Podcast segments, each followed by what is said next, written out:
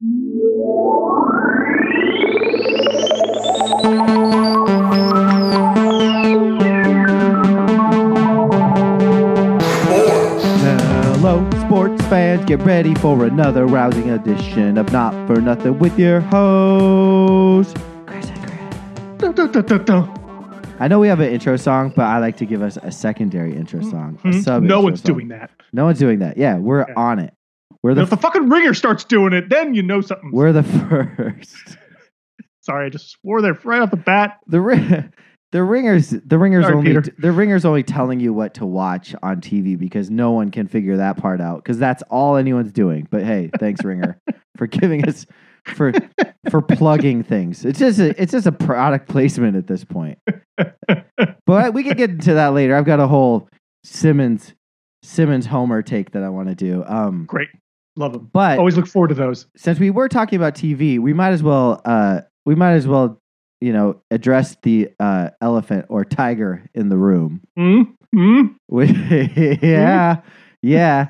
So it seems. Have we talked about Tiger King yet? I feel like it's so played out. But did we ever even acknowledge Tiger King? I don't think we did. Well, which is probably fine because listen, it was a good documentary. I really enjoyed it. It was fascinating. It was a freaking train wreck. Yeah. It was crazy good thing ever. It was crazy good. In the aftermath of it, though, I don't know if you saw Bill Maher's take. No, I don't care about Bill Maher's takes. Okay, good. It's just like my wife didn't. But tell it to me. My wife didn't. Nah, I'm not gonna. I would do a terrible job. If you want, go YouTube Bill Maher's take on Tiger King. He makes a good argument that promoting animal cruelty in any regard is never good. You know. Sure. So. Right. So everybody's horrible in that thing. Like, Carole Baskin is horrible. Everyone's horrible. The guy's horrible. Yeah, and the funny thing is, like, his thing is like, I'm not going to watch it. And besides, my sister, who also is a big animal rights person, and my wife, who just hates true crime, they're the only people on earth I know that didn't watch it. Like those three people: my sister, my wife, and Bill Maher. Yeah, I think literally those are the only three people. No rule. Wives can't watch Tiger King. But there is going to be apparently is it a major motion picture? Tell me, give me a little bit of a. No, so it's going to be a scripted series. Which is also known as a TV show. There was a press release, Also known as a TV show. Yeah, it's a TV show. I don't know what format like. It's only going to be 8 episodes long, I think, too. So it's not improvised, is what you're saying. It's scripted. It's not. Actually, keep going. It's the Groundlings. It's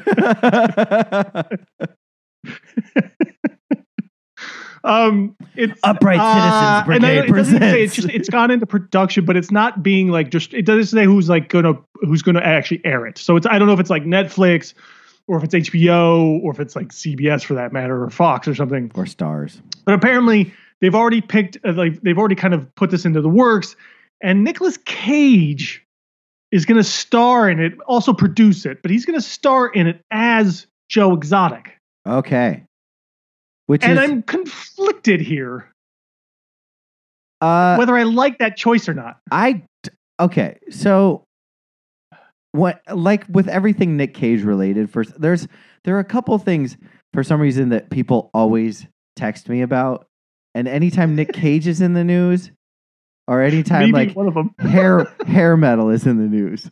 So in the last like 2 weeks, all my text messages are about the Rat Geico commercial, and Nick Cage's Tiger King, which makes me feel super shallow, but also makes me feel a little like.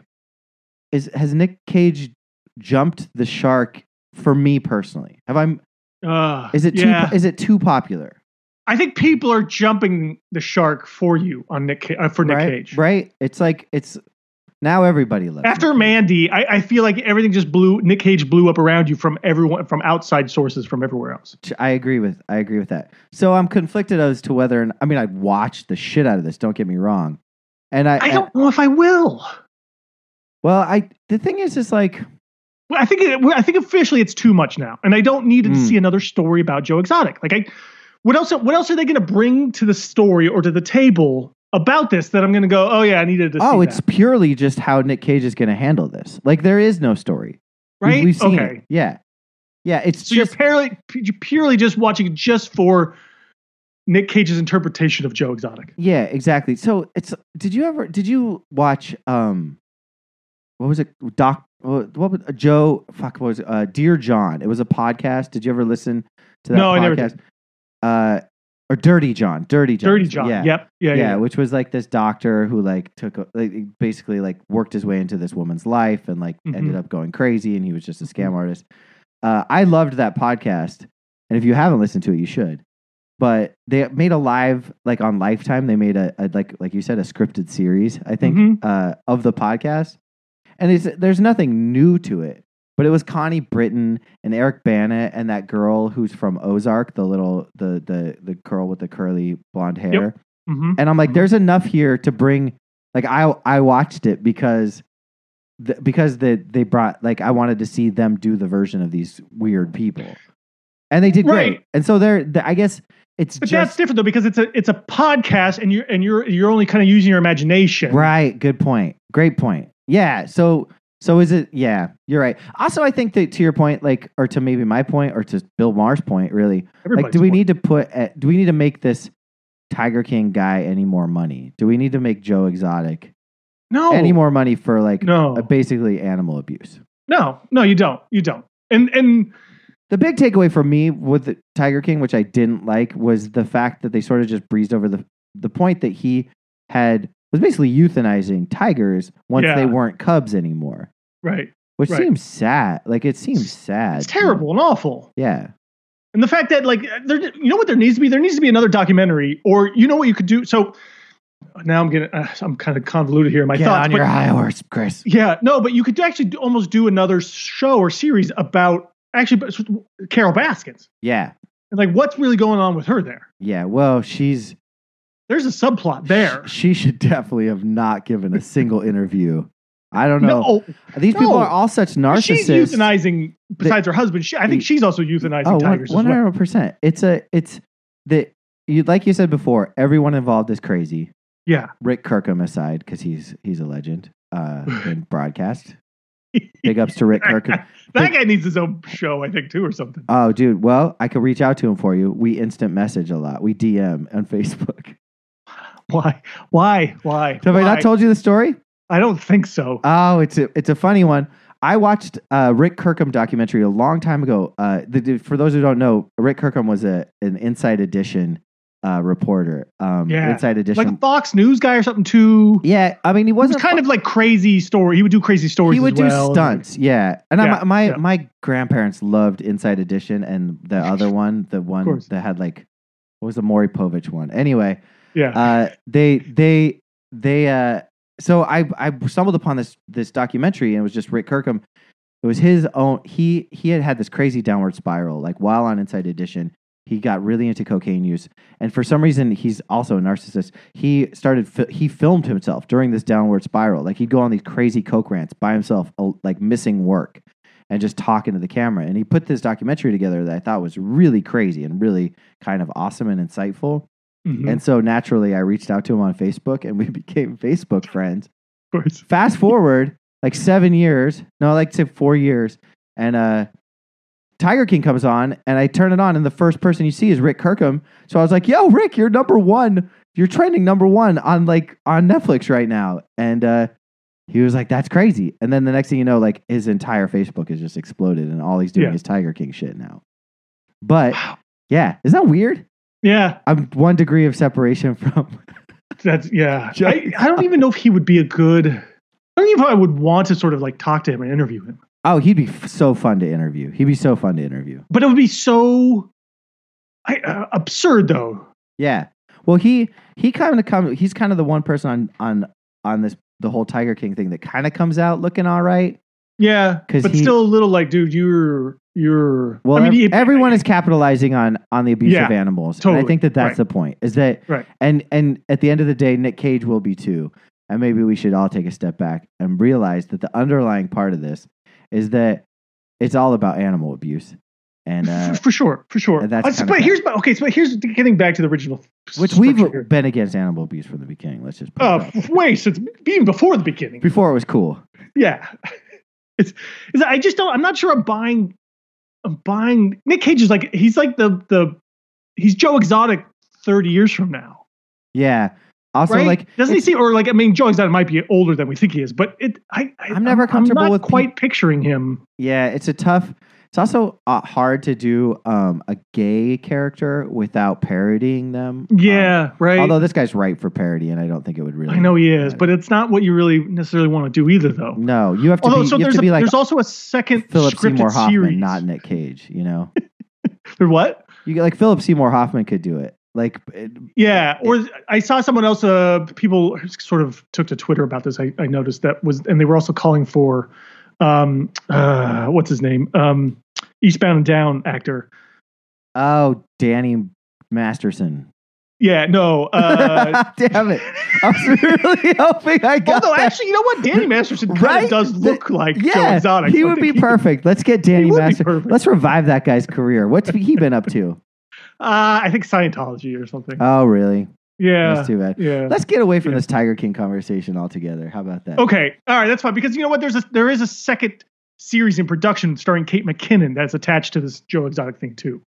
And it's based off of a podcast that they have about. Yeah.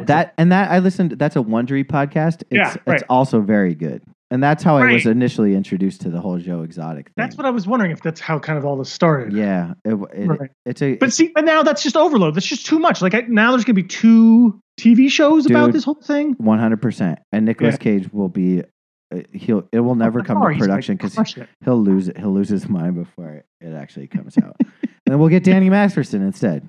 Yeah. I think that one would be good for Danny Masterson. Yeah. And Fez could play Carole Baskin. Although here my original thought on this, Carole Baskin. Just to tie this off. Oh no, Joe Exotic. You can't. I did not kill my husband. That would be amazing. Just the whole cast of that 70 show as Joe Exotic. Oh my God, man. Red. Who would Red play? Oh, Red would be. It would be Carol. Carol's husband. Yeah. Oh, dude, all mad. But dude, grumpy about it. Fast and Red. And what's his name? The tall guy. Not Topher Grace, but the famous one, the one who I don't know. Ashton Kutcher. He would just play all of Joe Exotic's boyfriends. Yeah, dude. Perfect. Yeah, that's perfect. Each one, you play all two or three of them. Yeah. The toothless one and the one that came on later in the day. That would be so awesome. Nice. Yeah. I don't know what I would do with Topher Grace. Yeah, I have to think on this one. But man, this is a gold mine of an idea. He can't be Alex Kurtzman. He could be Rick Kirkham.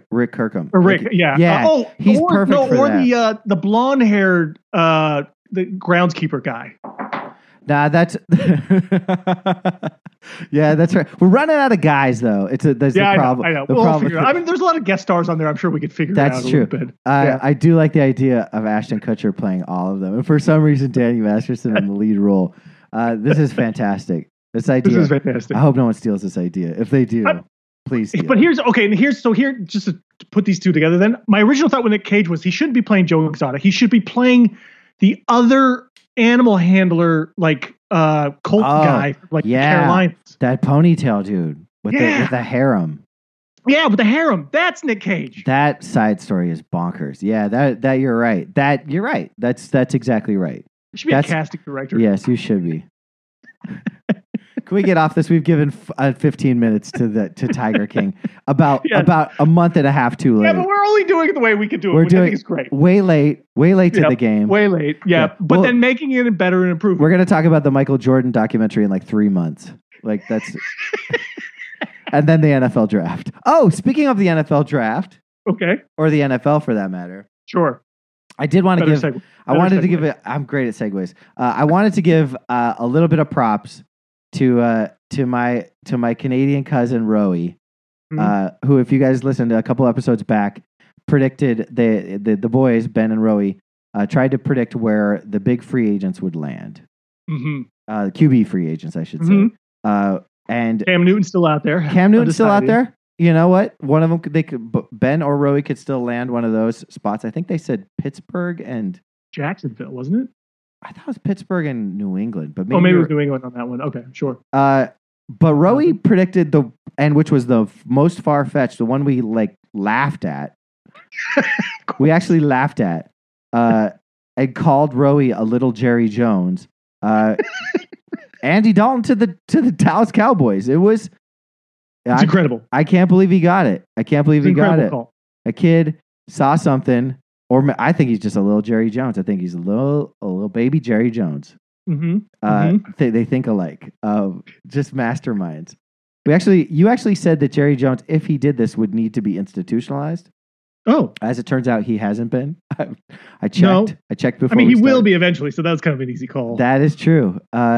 So yeah, I mean, and suddenly it doesn't seem that crazy. Like, why is it that in the moment it seemed crazy? It's crazy. Brilliant. Like, it's crazy because it's the Cowboys and it's Jerry Jones, but it actually makes a lot of sense because it's the Cowboys and it's Jerry Jones. And the Cowboys have put investing a lot in wide receivers, and if Dak can't get to those wide receivers, it's just going to put Dak Prescott's never missed. So they're not giving Dak a contract. So if this negotiations keep going and or not going, I guess you should say, then they've got a quarterback. Dak has said apparently he's not going to participate in any offseason programs if he doesn't have a contract. So he's starting to stand up for himself. So Dallas is like, fuck, if that happens, we actually need a quarterback. We can't go with this goddamn Cooper Rush guy or whatever his name is that was either undrafted or drafted in the 7th round. I don't know I might have been Wentz's backup at North Dakota State or something like that. Maybe I don't know. But anyway, I mean, I'm getting too far off the subject here. But it makes sense from Dallas's perspective, sense to get a somewhat decent and proven quarterback that might be able to get you into the season or through it if Dak pulls a Zeke Elliott. Yeah, I could see that happening. I can see that happening too. I can also see Jerry Jones just moving away from Dak altogether. Yeah. Even though Dak's never missed a game, never missed a game from injury. Nope. And has been basically the easiest moving away from Tony Romo thing that Jerry Jones could have ever. He's just fortunate to have his lap. Yeah. He didn't even want Dak. I know. But now they've drafted so big, they're all in. I mean, there's no more of an all-in team than the Cowboys. Because how Jones crazy would this be? Is Jerry Jones Andy Dalton leads this team to the playoffs? Well, if he did, he'd lose in the first round, which would be perfect. Well, he did. Well, that's fine, but still, to get them to the playoffs, he's got a lot of talent around him now. If Andy Dalton can't succeed with that team, if he gets a chance to be the starting quarterback, that kind of proves a lot of everyone's notions about Andy Dalton. But I'd love to see it happen. There is the off chance now, though, that this could be. Jerry Jones is basically their only other move here now is first of all, pay Dak. You should have paid him a long time ago because he's just getting more and more expensive.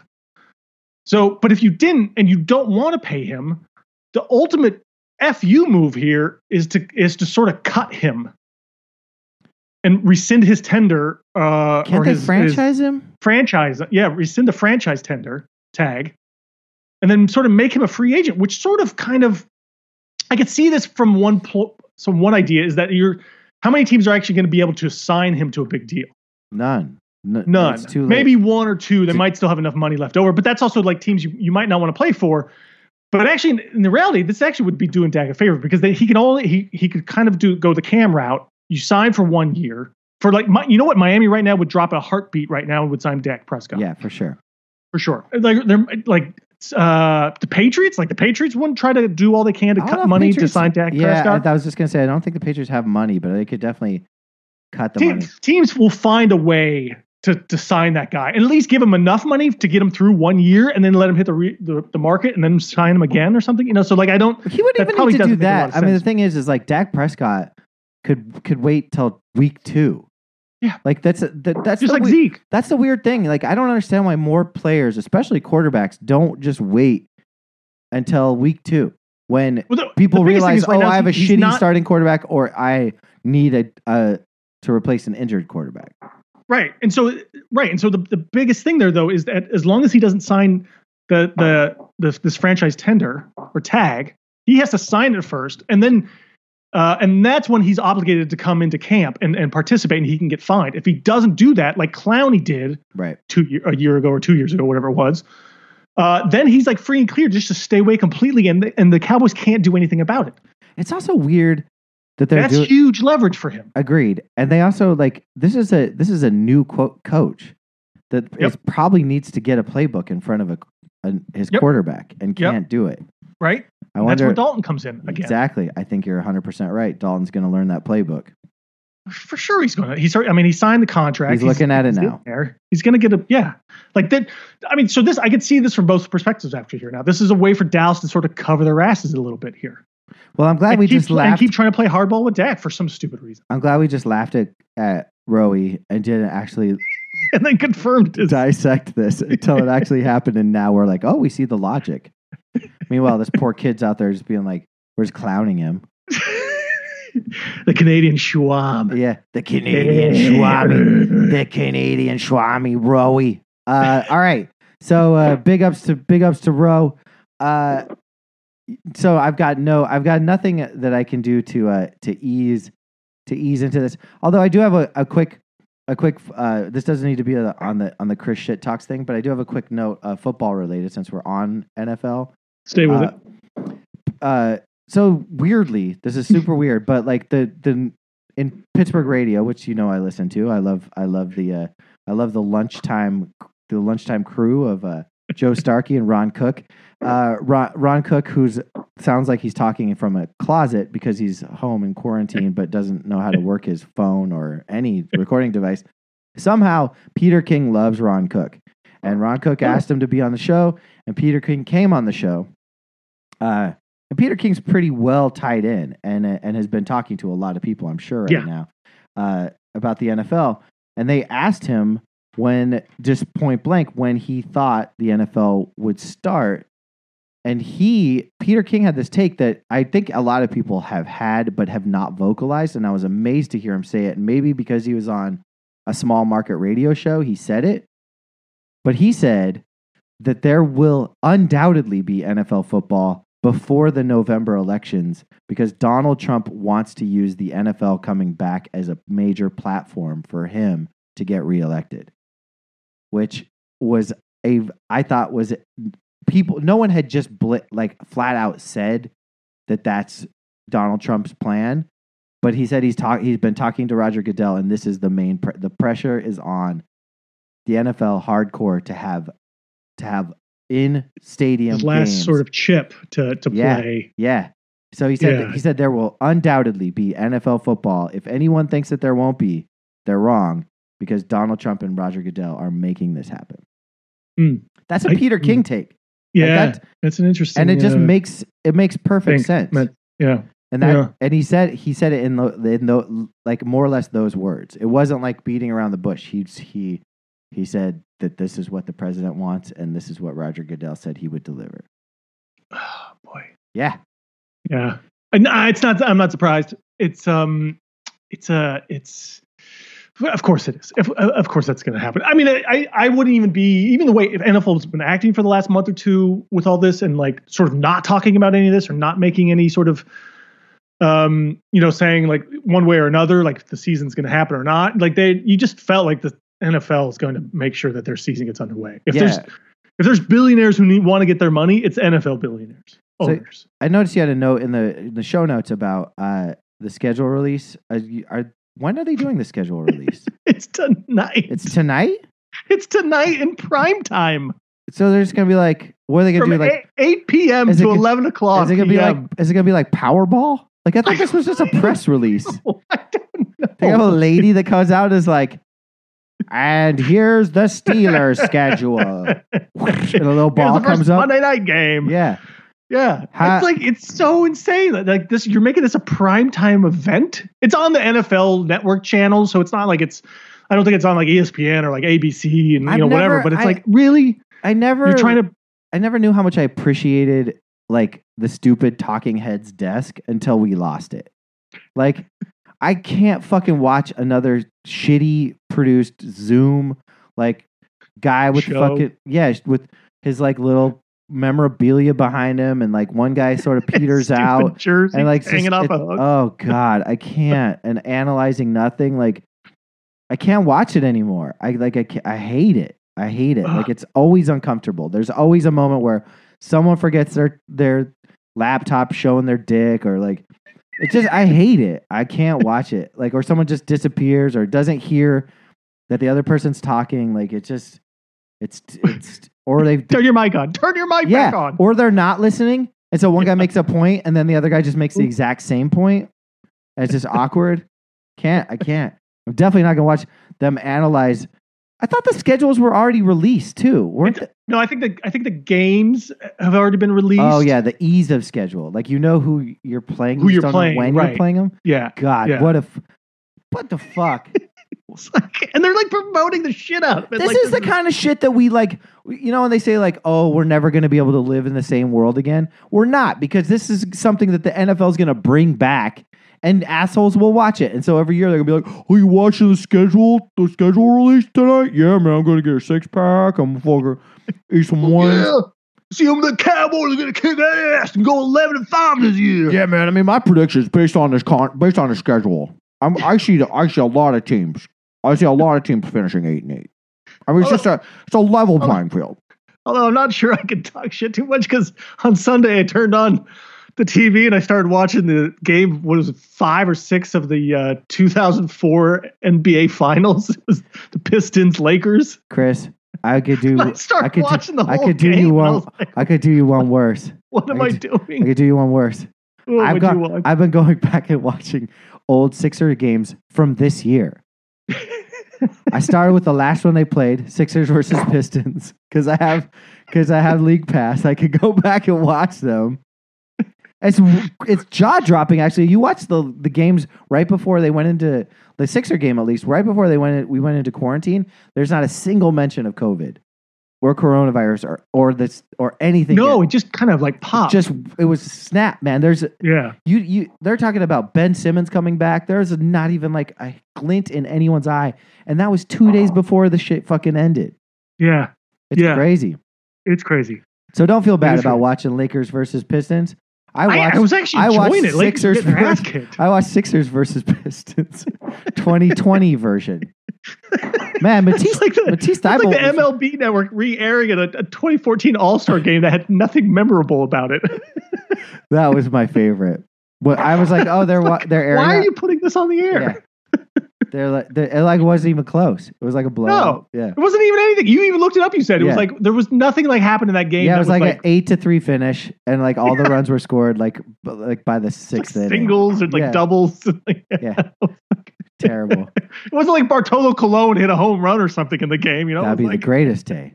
Well, so let's just finish up. NFL Speaking of bad talk things to watch, because it's fun. No. One of my favorite steakhouse proprietors just passed away. I mean, second only to Ruth's Chris. Michael Jordan and Vince Young. I guess fourth. My fourth favorite steakhouse proprietor. Is this the Mount Rushmore of sports steakhouses? Well, I don't know if Ruth's Chris is a sports figure. Sorry, the other three, though. We got to find a fourth. That's for next week, Chris. That's your assignment for next week. To find the fourth steak provider. Mount Rushmore of sports steakhouses. Anyway, we're getting to Don Shula is what I wanted to. He died. Yeah, because he was old. He was. Do you think he like suffocated on his own chest hair? Oh, Jesus Christ, dude! This is why I didn't want to actually bring it up, but I threw it in there just to be nice. I wanted to pay a little bit of respect to Don Shula. Fine. Don Shula, I will say this. Don Shula turned a team around in 2 years. It was pretty, like he was kind of the McVay of his era. Like he was a new style coach. He got handed a shitty team and brought him to the Super Bowl within 2 years of coaching them. And then won the Super Bowl the next year, I think. So like probably, yeah, I think so. Pretty impressive that he could do that. And then rest on his laurels for the next 20 years. and be kind of a mediocre coach. I mean, he's in Miami, and retired basically, just as he's still coaching. Yeah, exactly. And basically not getting Dan Marino to the promised land by putting literally nothing around him or an offensive plan in place or a decent wide receiver. But hey, let's give it up for Don Shula. But he's the man. Yeah. Listen, all right. So there's two other impressive things I just want to bring up to note here that I thought was the one I was looking him up. Is I think if I read this right, he only had 2 seasons in his entire 30 plus year coaching career where his teams finished under 500. That's impressive. That's really impressive, I think. He didn't have great teams in Miami, but he never had terrible teams. Or he only had 2, maybe. I don't even know if one of those was in Baltimore as the Colts coach or whatever. But the second one was back in the 60s, he coached against George Halas, which was one of the originators and first ever coaches in the NFL. All right. Or in football, right? And then he overlapped that with in the 90s when he coached against Bill Belichick as the Cleveland Browns head coach. And Belichick is still coaching today. So I thought that was kind of a cool juxtaposition of his coaching career and his legacy. I know it's not really nothing to talk about. I just thought it was kind of a cool thing. It's nice. He also had the greatest chest hair. I've ever. Really impressive chest hair. His chest hair was incredible. He just, I would focus in on it so hard because he wore those silky golf shirts, the polo. Yeah, it was rayon-y or the rayon-y ones that really show your boobs if you have them. And he would always wear them mad unbuttoned, and just let his white chest hair just claw its way out, it looked like a little white hand coming up to tickle his chin, and I was just blown away. I was always blown away by it. He was one of the original sex symbols, Chris. I think the Mount Rushmore, by the way, is you put Shula on there. Vince Young because they're all Vince Young steakhouses because they're all in horse places. Yeah, Jordan because it's just Michael Jordan. And then what about Walt Fraziers Wine and Dine? I don't know about this. Oh, you don't? There's one in New York. I know. I don't think I've ever realized this. Yeah, Walt Frazier's Wine and Dine is such a great name. It's where all the sports guys go to. Oh, really? Yeah. I mean, that's got to be it, right? The name alone puts them on there, right? Okay. So, but who was the first? I feel like I knew about Shula's long time ago. Shula's probably long since closed, and I probably. But was he the original? Was he the did maybe. Ditka have one? Probably. Ditka did have one, and Favre's got one that looks like a real shithole. Of course. Yeah. Is it in Mississippi or is it in Green Bay? It is in Green Bay. In Green Bay. But I feel so that's a good question. Who was the originator of these steakhouses? I don't know. Of celebrity steak or sports or maybe steak. I'm gonna dig a little deeper and we're gonna find out. Yeah. We're gonna definitely find out. I think Gretzky might have had one. Probably. One I don't consider it a steakhouse, but a restaurant I love to go to is Elway's in the Denver airport. Has a delicious steak sandwich. It is if you can ever go to airports again, Elway's is my go-to spot. And if I don't get a place at the bar, I'm bummed because I fucking love that place. There's good beers on tap, a dope steak sandwich, and it's for dining in a airport, it's top notch. I never thought I would say this, Chris, but because I would never ever want to do anything associated with John Elway, but on your recommendation, I would go in there. Thank you. Yeah. I know I wouldn't. Normally I wouldn't either. In fact, I think I went in without realizing it was Elway's, and I was like, "Oh my god, I'm in Denver. Of course, this is Elway's." But it's good. It's good. But it turns out it's good. The food's good. The food's great. I'm telling you, food's great. Interesting. Go figure. Hmm. All right. You want to move on to baseball? Sure. Okay. As you know, as everyone probably knows, Korean baseball has restarted. Home of the bat flip. Finally started. And it's on ESPN. And I was texting you, I think last night or the night before, that I was joking around that said you just missed out on Korean baseball game that was on. And then right. And I watched you a couple days before that that are the intern Peter, who happens to be Korean or at least a Korean American, had also sent me a bullshit never-ending story about in the New York Times about Korean baseball. So I knew It was an inevitability, but please continue. Right. And then I had it on TV. It was on mute. I wasn't really watching it. I don't even think I got through a half an inning. Moved on to something else. And then this morning, I woke up about 6:30. I couldn't go back to sleep. So I got up and I was like, oh, let's just watch, do whatever, watch some television, do some reading, whatever. I turned the television on and here's another game of Korean baseball. Gee. And I started actually following it and watching it a little bit closer, Chris. Yeah. And it's actually kind of great. Okay, so answer me this question before you get into why it's great. So they have like pictures of fans in the audience. Is that what's up? Like they put, how are they doing it? Is it all one stadium and is it? No. So each team, they play at all at the same time every day. There's 6, 8, I think there's 10 teams total. Okay. It's not a lot. And all of them are the names are like the Samsung Lions or like the Kia whatevers, you know, like they're all kind of LG Dinos, I think, or something like that. So they're all like the brand, the teams and the names are like the sponsorships, right? Which is kind of cool, I think, in itself. And I don't know, like so once I saw, like I don't think there was any fans in the stands actually, and I don't know if that's across the board or if some of the teams are just doing like the faux stands, the cardboard cutouts, or the robots, or the blow-up dolls, or whatever they are. I'm not sure if that's Korean or if that's Taiwanese baseball as well. So I saw one picture of a Korean team, and it had or Korean stands, and they had just done like it looked like banners of fans, like they were just drawn. I think they did final banners, fans. And they just kind of hung them over the seats. Yeah, exactly. And they're all wearing masks, which is hilarious. Like the fake fans are wearing masks.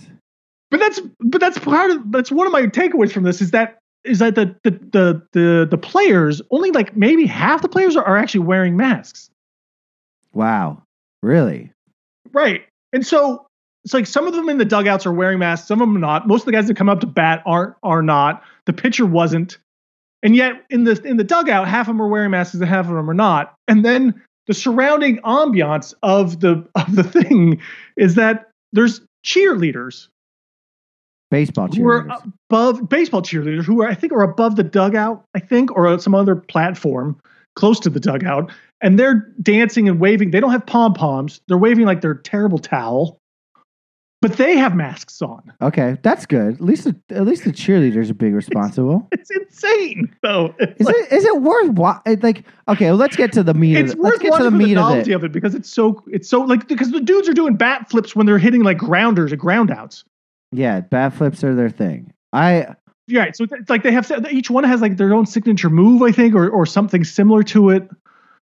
I mean, and they do it for the fans. Like all this is for the fans, and yet there's no fans in the stands. Well, there's fans, American fans at home. I mean, there's got to be tons of opportunity here.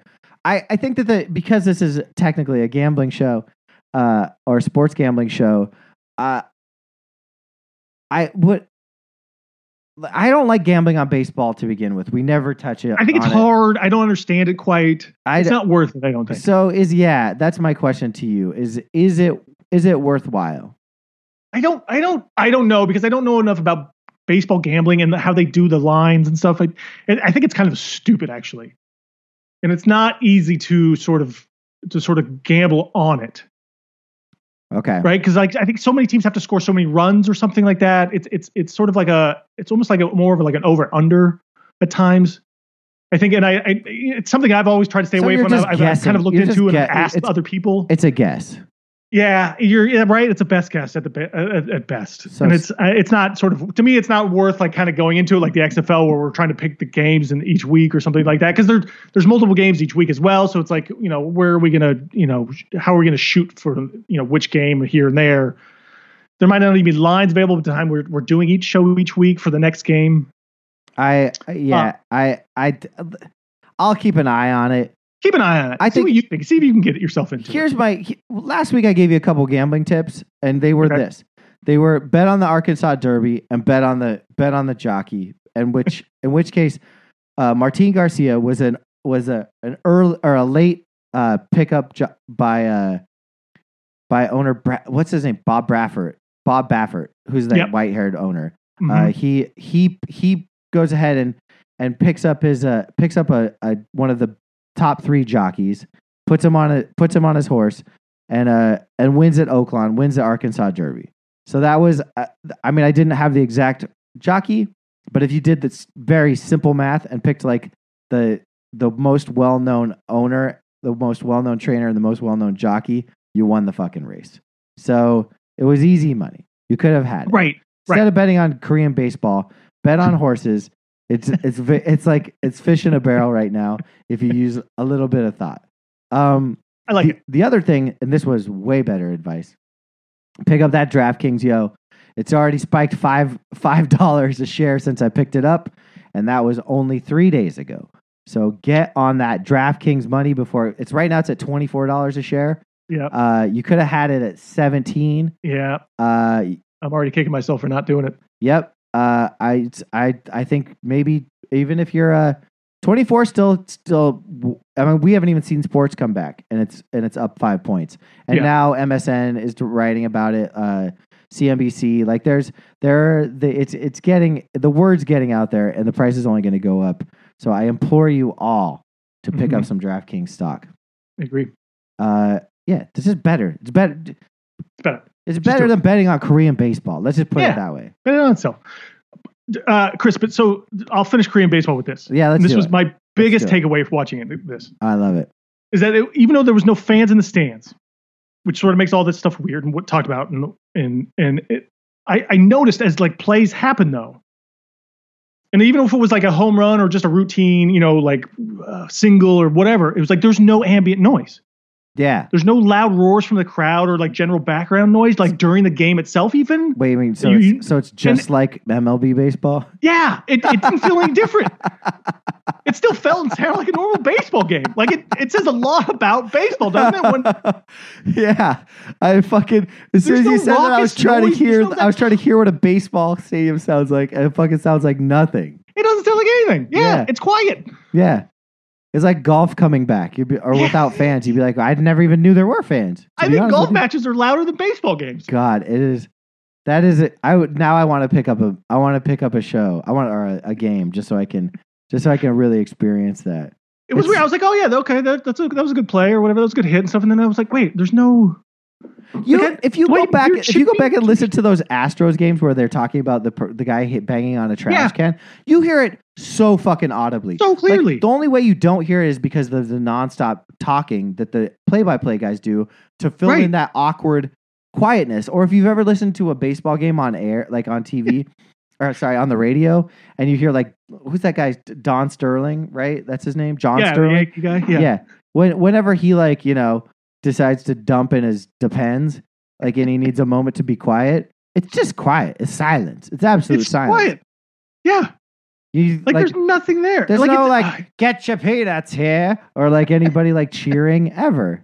It's not. It's so perfectly. It's made for quarantine. That's amazing. I also have no good segue for this next section. But I think we can get off baseball, right? Yes, for sure. 100%. Can we put a spork in baseball for the week? Yes, we can. For the week. Okay. So I know you do have a couple of issues with a couple of people, but I think it's all Jordan doc related, correct? Yeah, it's kind of from that, but it's not the doc itself. Okay, the doc itself you're fine with. Yeah, totally. To some degree, people keep shitting on the documentary, like this is all Jordan's like PR kind of stunt kind of thing. Okay. And to some degree, they're right. Who cares? But who cares? Like, but it's not like he's not staying away and like not there's no demand to like you can't talk about this, we can't go there, we can't go. He's going everywhere. He's answering questions. He's being honest about everything. It seems to be. I mean, It's hard not to believe a guy that dresses so improperly for one of the most televised documentaries in TV history to be just wearing a purple shirt with your gut hanging out and some like camo shorts. He's never been a fashion icon though. No, it's true. But Jesus Lord, like. But he's not skirting. I mean, he's just giving his side of his side of things. Yeah, and that's Isiah Thomas can do. Isiah Thomas can do his own documentary. Yeah, exactly. Joe Exotic, all he was doing was giving his side of his all that stuff, and on that documentary, it's just because like no one else was willing to necessarily shit talk Jordan in these interviews. doesn't mean that like it's all like just it's like Jordan's dictating all these things himself. I did hear one subtle post shit talk, which was an accidental shit talk, where they were asking Barkley about these poker games, and Barkley's just like, Jordan tried to buy the pot every time. It doesn't matter. Win or lose, he's just always buying the pot. And we don't have that kind of money, so it's not fun to play poker with him. And I was like, God, of course Jordan's a pot buyer. Of course he is. Because he's a bully and he's a shit talker. Yeah. I hate dudes that buy the pot. And he wants to demoralize. Looking at you, Jake Cosden, you pot buying motherfucker. But that's what Jordan does. And like now it's like Isiah Thomas just goes like he goes after this whole documentary and starts doing interviews and starts talking shit to Jordan, you know, like that way. Yeah. And it's like, and then, you know, it's like, well, he's nice to my kids and he's, you know, he's always been cordial to me. Well, of course he is. Like everybody is to your, you know, like in public or out and about. Doesn't mean he doesn't actually not like you. Yeah. And Isiah Thomas doesn't like anybody, and no one likes Isiah Thomas anyway. Well, I think that's the biggest story coming out of this thing is that all the other people are actually bringing these old stories about how they don't like Isiah Thomas. Yeah, I mean, anyone that had to endure the Isiah Thomas era of the New York Knicks is pretty anti-Isiah, but there's a lot of revisionist history there. For some reason, he always comes out smelling fresh. When like, wasn't there like a scandal where Isiah like fucked someone? Like yeah, he sexually assaulted like an intern or harassed something, right? And stuff. Yeah, woman in the organization. Yeah, yeah. And Dolan covered it up. Like why are we suddenly believing that Isiah Thomas, because he like kissed Magic on the cheek, like is like this good guy? Even Magic doesn't like him anymore. They're not friends for a long time. I think that I will say this. Jordan definitely blackballed Isiah to be on the Team USA, right? Like I don't think he was alone. Oh, no. I don't think he was alone, for sure. I'm not even sure it was his, like, I mean, as far as I know, back then it could have been Magic because they had issues at that point too. Right. But it's Magic weird had a to bigger see, issue, I think, was Isiah at that point. Chris Mullin made the list and Isiah didn't. It's just, it's a weird sort of. No, it was a big F you to him. I mean, right. His own coach was the coach of the Olympic team. And I think that either the general manager or the owner was a part of the Olympic committee as well. And they didn't go to bat for him and made sure he was on that team. Yeah. Well, tough break for Isiah. I think even most of his teammates didn't like him. You never hear Dumars or Sally or Rodman really talking a lot of nice things about Isiah ever. Or at least not that I remember. You don't hear anybody talking good about Isiah. No, Elam Beer, who hates everybody. I don't hear him going to bat for Isiah Thomas. Only Jerry Dolan. If that's the guy going to bat for you, that says a lot, exactly. Right? That's the guy that continuously goes to bat for you. Is Jerry? And they put him in charge of the WNBA team because he was like even after the Knicks. Yeah, travesty. I know. There was because there's dirt on Dolan. There's no doubt that is he's keeping him around for sure. Isiah's deaf still on the Knicks payroll. Would Jerry Krause have been good for the Knicks? Chris, all right. So these are so much a whole. We can cut these off. I don't even know if it's worth actually going back into this. But there's this whole interview. I'll get to Krause in a second. Okay. Because there's a whole interview that I saw. It was like a CBS Sports did an interview with Isiah Thomas, and he tried to diminish Jordan's accomplishments and greatness. And it was like, this was his quote. He's like, when you put Jordan and his basketball team in the 80s, they weren't a very successful team, he says. They just weren't. When you talk about Jordan and his teams dominated, they dominated the 90s. But when you put him with the Lakers teams and those Pistons teams and those Celtics teams, they all beat him. They just did. What separated Jordan from all of us was he was the first one to three-peat. But he didn't three-peat against Magic, Larry, and Dr. J. That's such horseshit. That's a direct quote? Yes, that's a direct quote. Okay, so this is interesting. We're breaking this down. Yeah, I've got multiple thoughts on this, but it's funny because it also leads into something a rant that I have later. So we'll get to it. Okay. If you look at those, look at the players that were playing on those teams that just the way that like Jordan had to claw his way to those championships. We're not even talking about the championship games. Yeah, we're talking about the teams and the players and the talent that he had to get past. Like just take like Philly, for example. That's a first round knockout, right? But you still have to play Barkley, like and some decent ass Philly teams if they made it. The competition for example, let's put this: Jordan versus Nick in a slam dunk contest, right? Mm-hmm. Like those already right there, you've got incredible talent on the court in just a stupid slam dunk contest. It's to say that like Jordan didn't beat Magic's Lakers, which he did, or Isaiah's Pistons, which he did, or the all-white Celtics, which I think eventually he did, right? I mean, the fact that he came up during their decline doesn't speak anything about the talent that Jordan had to face moving forward. Like, exactly.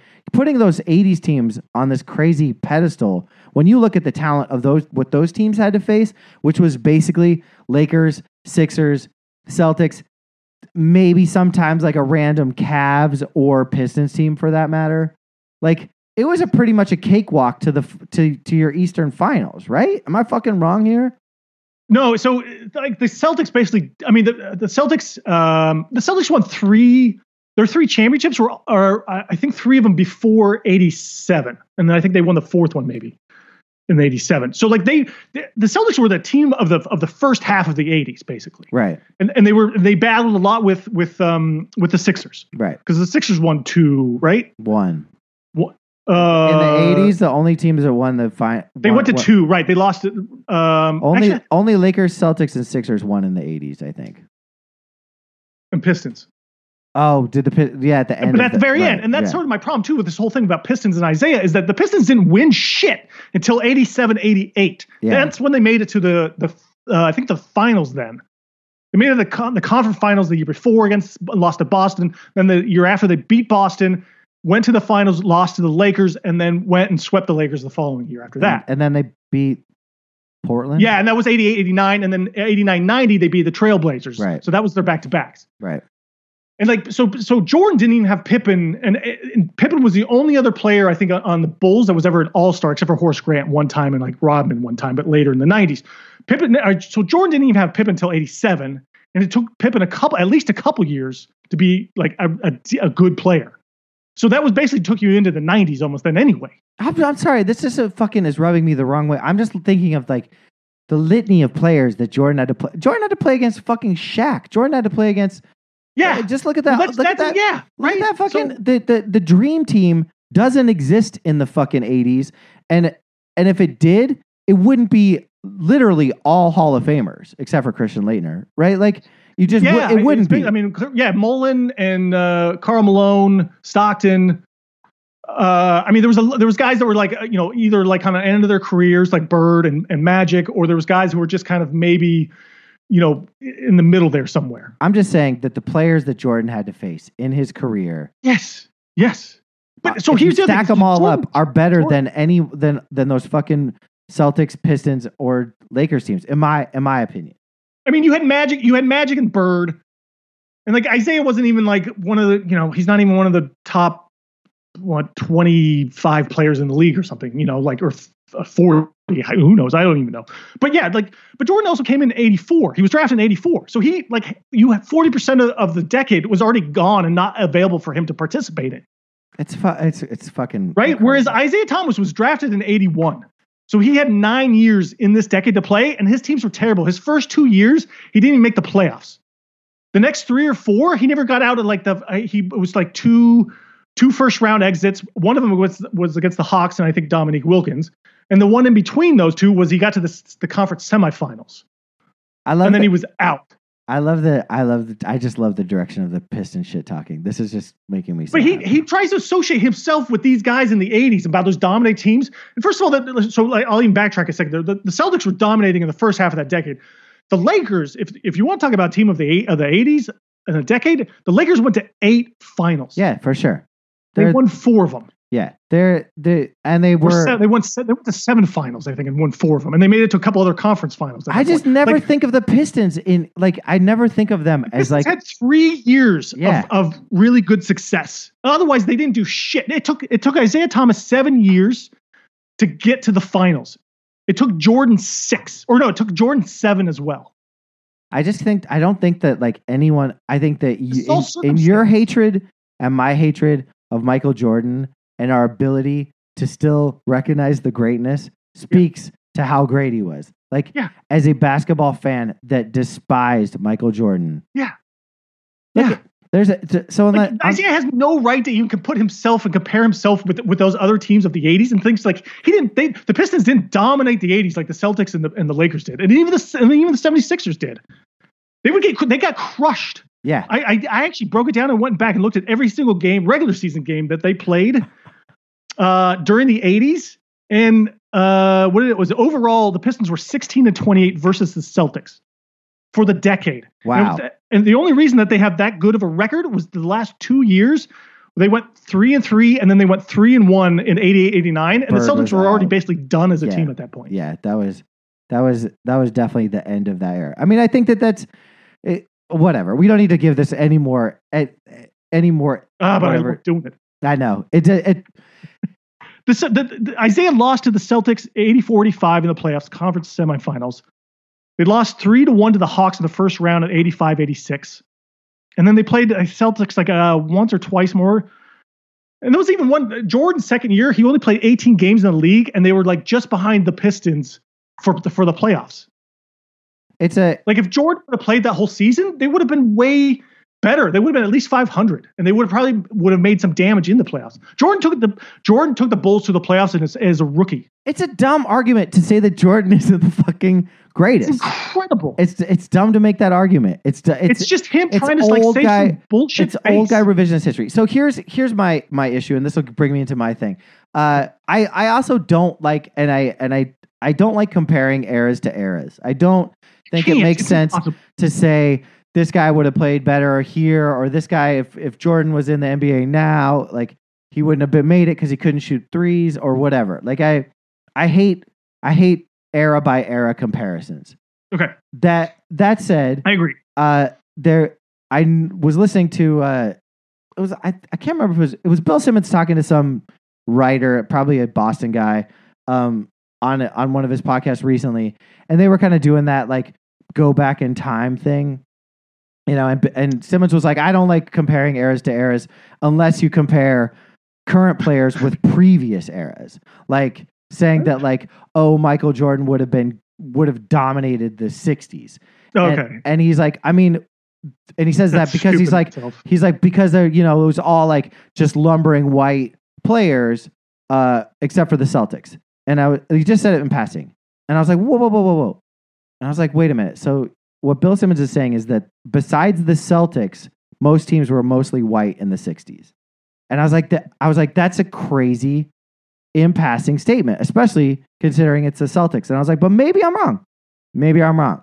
So instead of like going into all of the like teams and like looking at like lineups throughout all of the 60s, which is what you'd have to do. You'd have to look at it visually.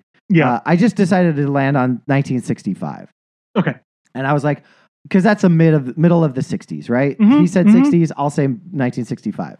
The Celtics had 6 black players. That's half their team, right? They were, for 1965, I was like, oh shit, maybe Bill Simmons is onto something. The Lakers had 6 black players in 1965. The Knicks had 6 black players in 1965. So I'm sorry, Bill Simmons, like, maybe you were like, oh wait, I'm going to make the argument that the Celtics aren't always the white team. And that in that argument, because he knows a lot about basketball, that there were, you know, the Celtics were on par per se. Maybe that's the argument, that the Celtics were like, you know, turning point in the black movement.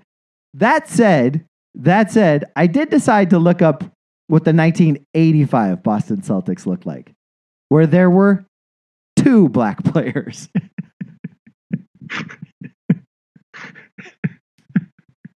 So I guess 3 if you count DJ.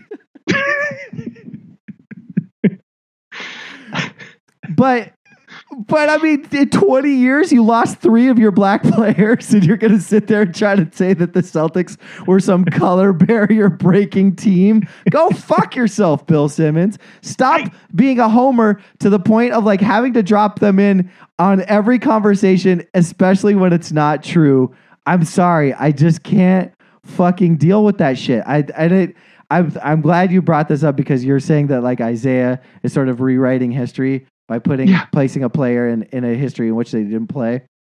I hate that argument. I hate it. It's so ridiculous. And Bill Simmons just proved the point that like you can't even make that argument because you can't even get the teams right. You can't put a player in an era in which he didn't play. Like you can't do it. It's a fun practice. It's fun to think of, like if you could do a time machine and just see like what would happen, because I definitely agree that the talent is different, like in all sports, especially in the like as you're coming off an era where people like had to like go work as fucking carpet salesmen, you know, in the off season. Right. Like who smoked and drank and didn't have training. Exactly. But it's just it's a stupid argument. Like conditioning alone, to your point, changes everything. What we know about health and medicine and just eating right or sleep health for that matter. Right. It's also, I think, a huge point about like evolution and how that happens. Like people get bigger, stronger, faster. Like people evolve because of who came before you. Like I think there's a natural sort of evolution there of especially with athletes. Tread lightly, and Jimmy the Greek. Let's just leave. Well, no, it's black or white or anybody here. Jesus, it doesn't matter. It's like, but you know, because like what Jordan did sort of led people to sort of like try things and I think sort of grow in a sense, in a way of trying to like, you know, dunk higher or farther or more or whatever, right? And like people kept attempting that, and so I think you condition and train your body in those situations growing up from childhood. I think I agree. Have you seen these fucking kids that can like do like trick shots, like riding a donkey, like in a swimming pool? Nobody was doing that. No one could do it, but if enough people do it and enough people practice, you start learning. You start kind of do believing you can do these things. People, exactly. I'm glad you caught on to that comparison.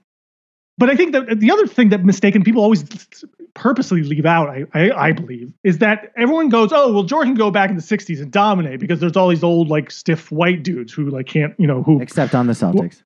Who aren't athletic enough and stuff.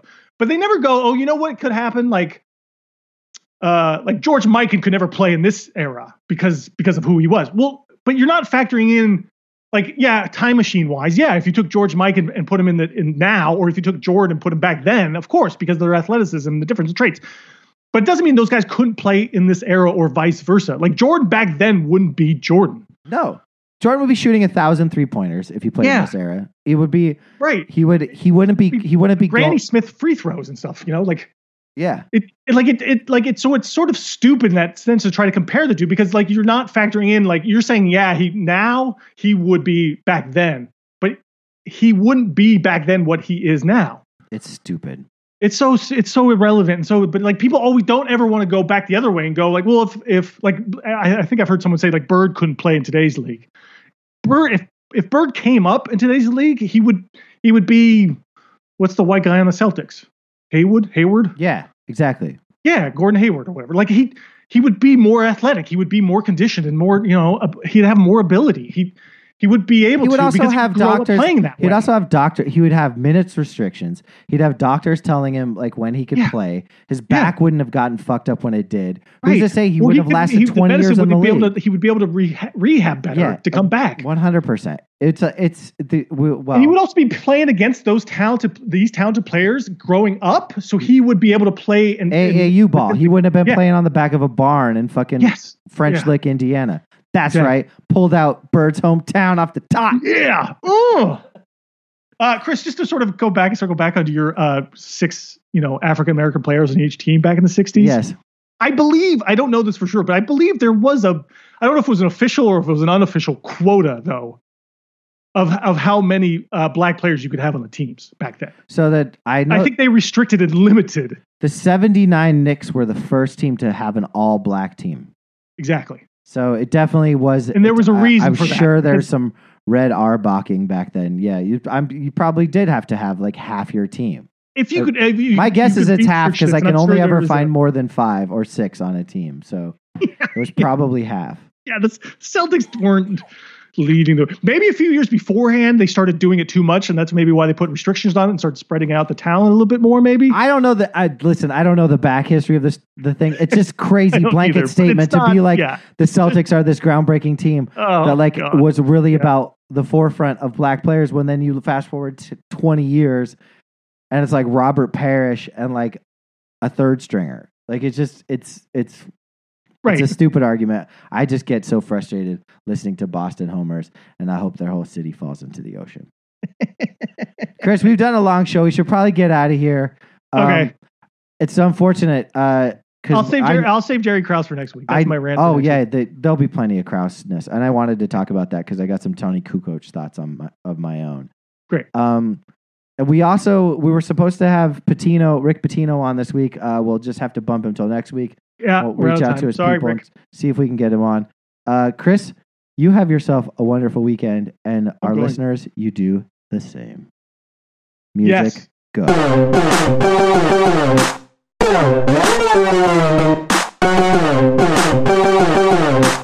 Go.